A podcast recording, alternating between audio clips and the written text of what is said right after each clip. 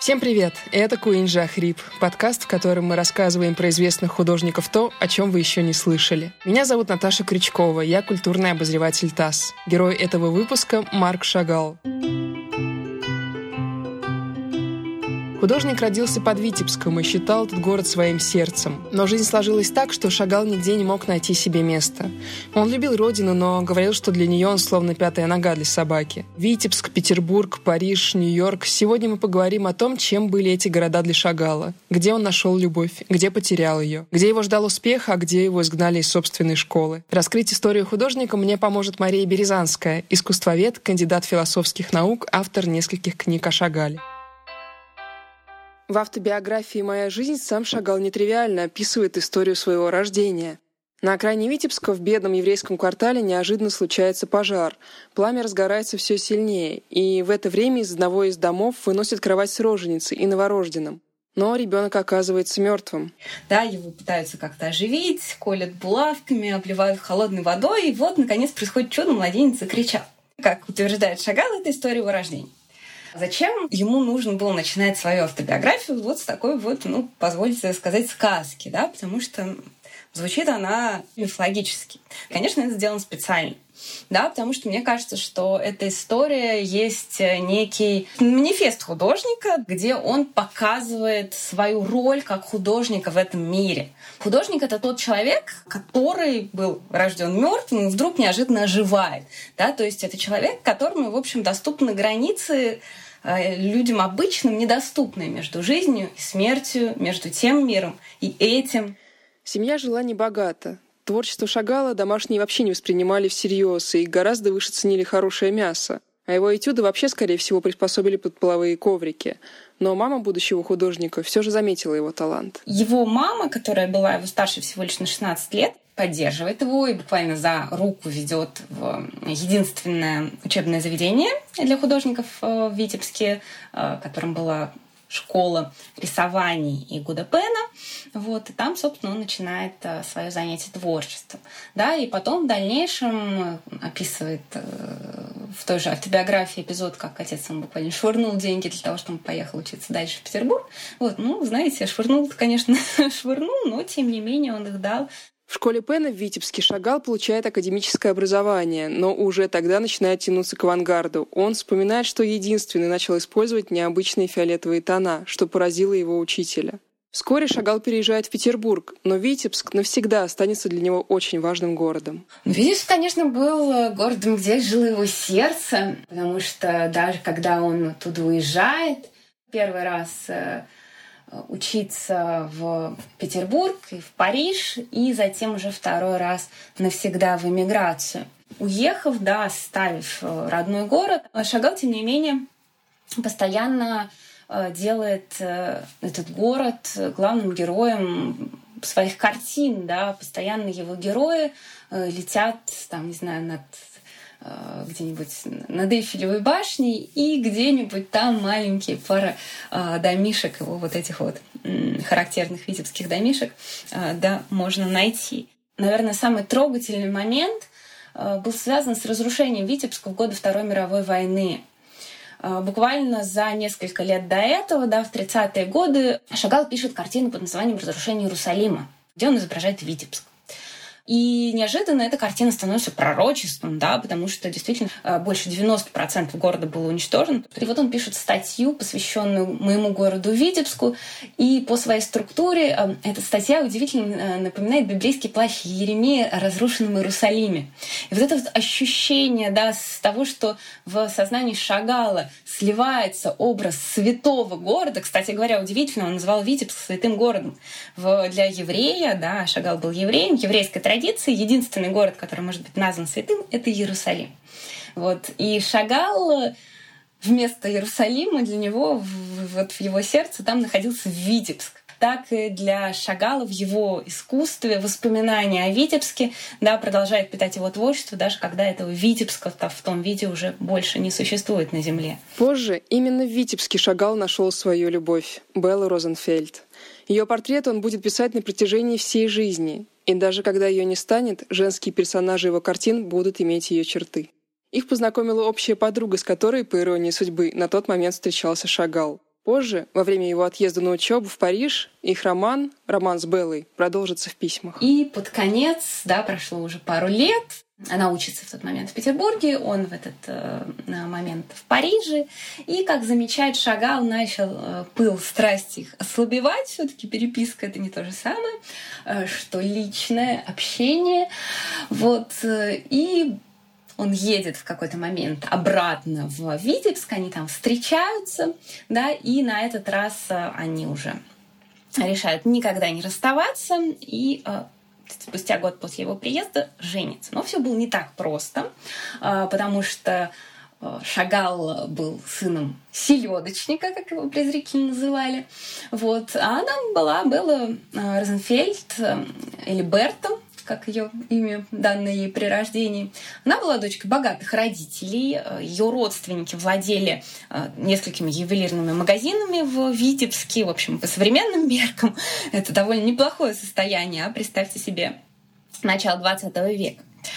Вот. Э, конечно, когда дочка любимая объявила, что она сейчас э, выходит за вот этого вот непонятного сына селедочника, да еще и художника, все схватились просто за голову.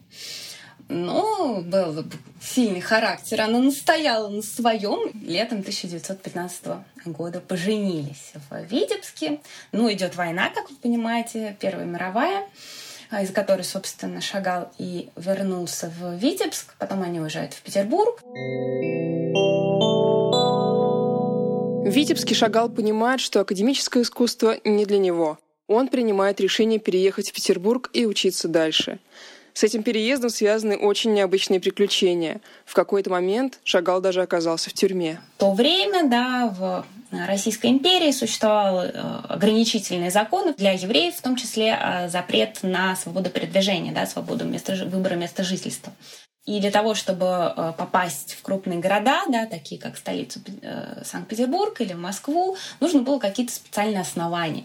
Вот. Э, таким основанием, например, могла стать учеба в университете шагал, рассчитывая на это, да, едет в Петербург, э, проваливается на вступительных экзаменах и остается без э, документов и без разрешения на жительство. Тем не менее, он остается в Петербурге, перебивается там какими-то случайными заработками, да, и в конце концов угодил э, в тюрьму, да, он там провел пару недель, как он действительно это очень Э, красочно и колоритно описывает свои автобиографии. Нигде мне не было так вольготно, как в камере, куда меня привели облаченным в арестантскую робу, предварительно раздев догола. Мне нравился цветистый жаргон воров и проституток. И они не задирали, не обижали меня. Напротив, относились с уважением.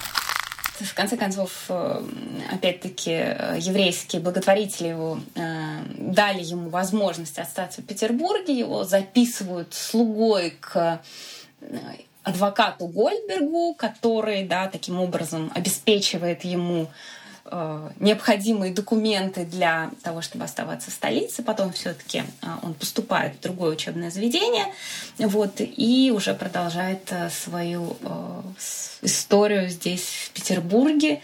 Да, он знакомится здесь с Бакстом и Добужинским.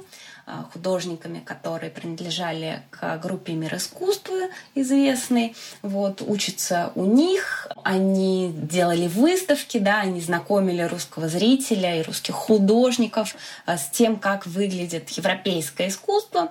И через них а, Шагал открывает для себя да, панораму мирового искусства. Это стало для него таким настоящим духовным окном в Европу, когда он понимает, что, в общем, в эту Европу ему и надо. И следующий шаг, который он логично делает, он отправляется учиться в Париж.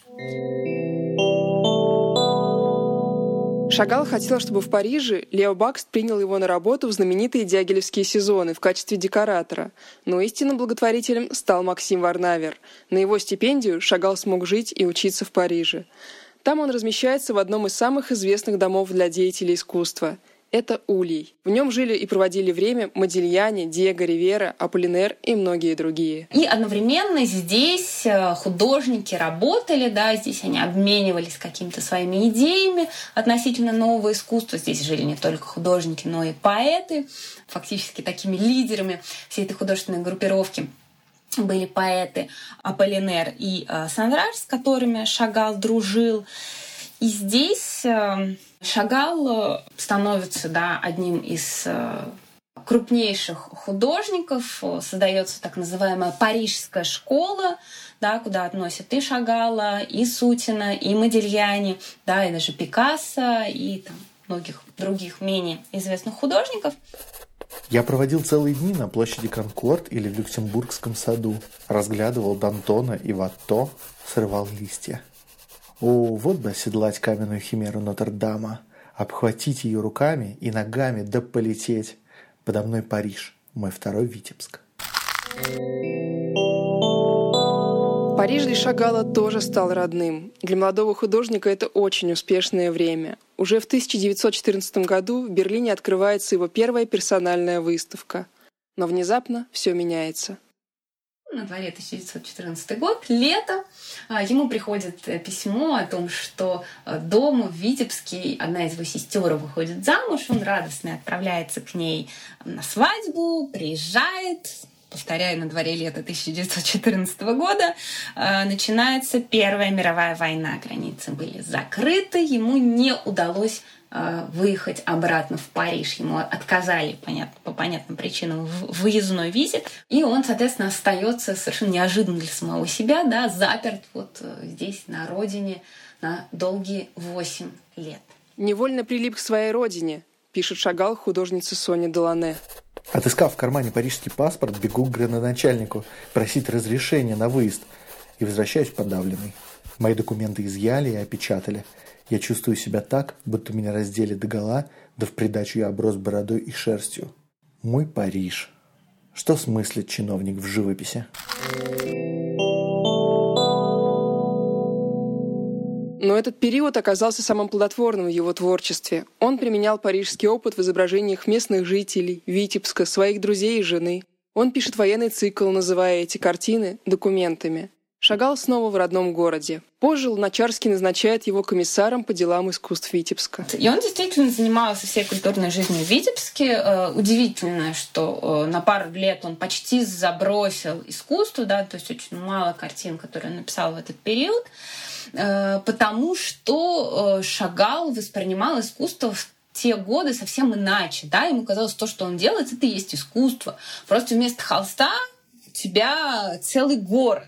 Среди всех своих инициатив э, Марк Шагал создает Витебское художественное училище, да, то есть то учебное заведение, о котором он мечтал сам, будучи молодым начинающим художником в Витебске, да, приглашает художников Э, со всей страны, да, он не забыл здесь и своего старого учителя Гуду Пена, он приглашает сюда авангардистов из э, Москвы и Петербурга, и, наверное, самым радикальным, самым ярким художником этой школы становится Казимир Малевич, да, который вот уже на тот момент довольно известный художник, и он э, основывает здесь одну из художественных мастерских, становится ее руководителем. Но Шагал не учел того, что Малевич был очень харизматичной натурой, да, он подходил к обучению искусства совсем не так, как Шагал, потому что Шагал у него, кстати, тоже была здесь своя студия, но он учил, как его учили парижские преподаватели, да, то есть он предоставлял абсолютную свободу своим ученикам раз в неделю, он приходил Э, смотрел на их работы, давал какие-то замечания, да, и отправлял их в свободное плавание. Но такой способ обучения подходит в основном для гениев, да, или для людей очень талантливых. Но для довольно скромных дарований э, Витебского художественного училища, да, это подход, наверное, был слишком уж э, свободным. Малевич же предлагает четкую структуру, у него есть, да, такая идеология, почти религия, то что то, что он создает, он, э, супрематизм, это больше, чем просто художественная система, да, это такая некая почти что система жизни, у него его ученики одеваются соответствующим образом, да, у них там э, определенное представление о мире, и Плюс он подает это таким артистическим, таким, с такой невероятной харизмой, что, конечно же, все витебские молодые художники бросились его поклонники, да, и очень скоро Э, мало того, что они все побросали студию Шагала и записались ученики к Малевичу, так они еще и стали э, выступать против э, руководителя художественного училища, то есть против Шагала. Они собирают подписи о том, чтобы он ушел. Шагал очень был задет этой ситуацией, и в конце концов он решает оставить это место. Почему такая ситуация возникла? Ну, потому что тут столкнулись два миротворца. Как известно, два миротворца, а все авангардные художники, э, мыслили себя исключительно как творцы новой художественной вселенной. Но два, два творца не могут существовать в рамках одного маленького Витебского художественного училища. Поэтому вот произошла э, такая история. Был в жизни Шагала еще один важный город — Нью-Йорк. В 22 году через Берлин он с семьей едет в Париж, где работает несколько лет. В начале Второй мировой войны эмигрирует в Соединенные Штаты Америки. Шагал до последнего не верил в то, что опасность близко, что опасность рядом, да, даже когда нацистская партия пришла к власти в Германии, да, даже когда, собственно, началась война, он все еще продолжает спокойно сидеть и работать во Франции, и только когда уже были приняты антиеврейские законы во Франции, только в тот момент он, наконец, понимает, что, в общем, дальше оставаться здесь нельзя, и он принимает приглашение Нью-Йоркского музея современного искусства, который приглашает его якобы на выставку. Да, на самом деле это, конечно, было такой попыткой спасения так называемых полезных евреев, которые выезжали из э, Европы, да, спасая, в общем, свои жизни, да, и пережидая войну за океаном. Это было очень тяжелое время, потому что Шагал да, чувствовал, что, в общем, все, все самое главное и в то же время все самое трагическое происходит там, за океаном. Он ежедневно читал страшные сводки с поля боя, стерт с лица э, земли Витебск. И в это время, кстати, что интересно, Шагал не пытался интегрироваться в американскую культуру. Э, он э, существовал в каком-то таком, знаете, своем вакууме. И даже когда он писал статьи в это время, да, он писал много каких-то речей, выступал с речами, со статьями. Вот, он их писал на идише, как знак поддержку своего народа. Он не пытался выучить английский язык, он все время говорил либо на французском, либо на идише. И да, для него это было вот такое вот показательное а, отказ от интеграции, хотя он там прожил около пяти лет. Вот. В это время он, он работал, он делал витражи, э, он делал декорации, э, к, например, к Олега по мотивам Пушкина, да, очень-очень э, красивая серия декораций, э, где, что удивительно, возникает образ разрушенного Санкт-Петербурга. Э, как раз-таки в 40-е годы, да, когда Петербург находится в блокаде, обо всем об этом Шагал читает и создает такой совершенно фантастический образ кроваво-красного Петербурга, да, который появляется, ну, на совсем, казалось бы, не связанной а, с этим декорации к Олега. На фоне ужасов войны случается еще одна трагедия. В 1944 году умирает Белла, жена художника. В этот период Шагал перестает писать картины. Через 9 месяцев он снова возьмет в руки кисть и напишет «Свадебные огни» и «Рядом с ней» в память об Элле. И все-таки Шагал находит в себе силы, чтобы вернуться к творчеству, и это уже был новый, другой Шагал, потому что э, ему нужно было многое сказать миру после пережитого, и открывается а, поздний такой зрелый период его творчества, а, где он приступает к библейским иллюстрациям. Он делает совершенно невероятный а, цикл под названием «Библейское послание».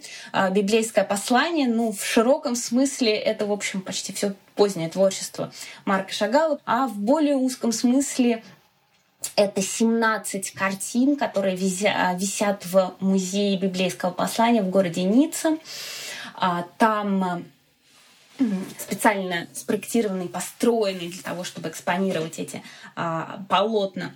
А, музей, да, это его ответ на вопрос, как жить дальше после того, что а, после всего того, что произошло и с ним, а, и с человечеством. Есть а, такая знаменитая формулировка а, философа Адорна а, «Возможно ли философия после Освенцима?» Здесь мы можем, в общем, развернуть ее дальше. Возможно ли искусство после Освенцима? Искусство художников середины второй половины XX века — это, собственно, ответ на этот вопрос, как жить дальше. Да? Ответ э, Шагала, с одной стороны, это помнить свою историю, а с другой стороны, это, конечно же, любить. Потому что часть э, библейского послания посвящена иллюстрации а, к знаменитой библейской песне песни, да, истории о любви.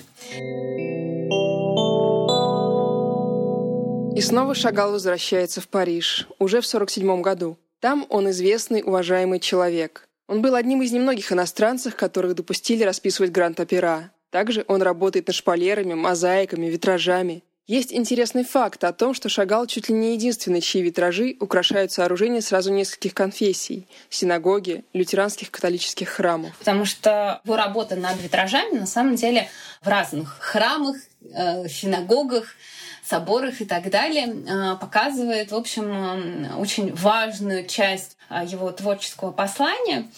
Сразу после войны Шагалу предложили поработать э, в а, одной небольшой альпийской церквушке, э, в которой по замыслу да, художественного руководителя этого проекта э, это над э, проектом работали э, и атеисты, и евреи, и католики. И, конечно же, после войны это был очень важный проект, что католическая церковь вместо того, чтобы, как э, обычно это происходило, да, отвергать, можно ли себе представить, чтобы верующий еврей, я сейчас не прошагала, там был Жак Липшиц, это очень такой религиозный, ортодоксальный скульптор, который работал, да, вот в этом вот католическом храме, да, он там сделал изваяние Богородицы.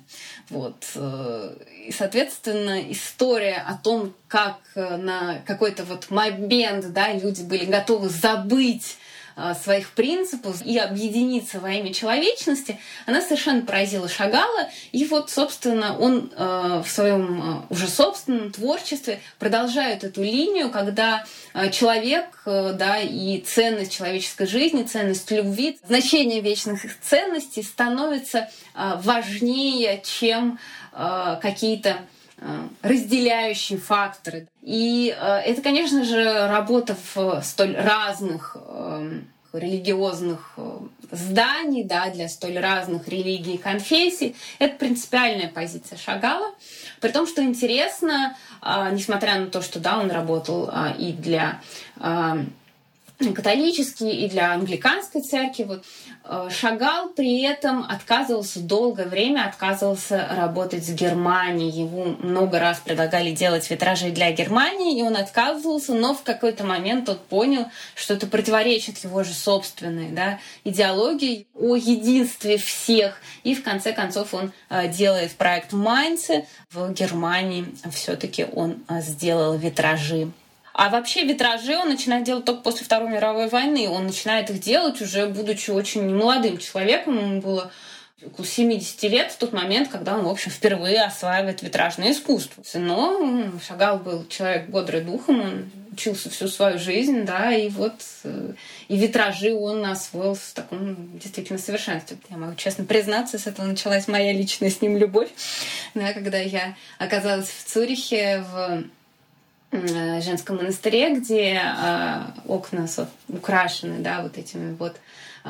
витражными э, стеклами шагала, и это произвело на меня неизгладимое, помню, впечатление. На этом все. С вами был подкаст Куинджи Ахрип, и я, его ведущая Наташа Крючкова. Со мной над выпуском работали продюсер Алина Белят и звукорежиссер Илья Аржадеев. Слушайте нас на сайте и в соцсетях ТАССа, на Яндекс Музыке и в Apple подкастах. А еще в приложениях Google Podcasts, Anchor FM, Pocket Casts, CastBox и Overcast. Обязательно оставляйте свои отзывы и любите искусство.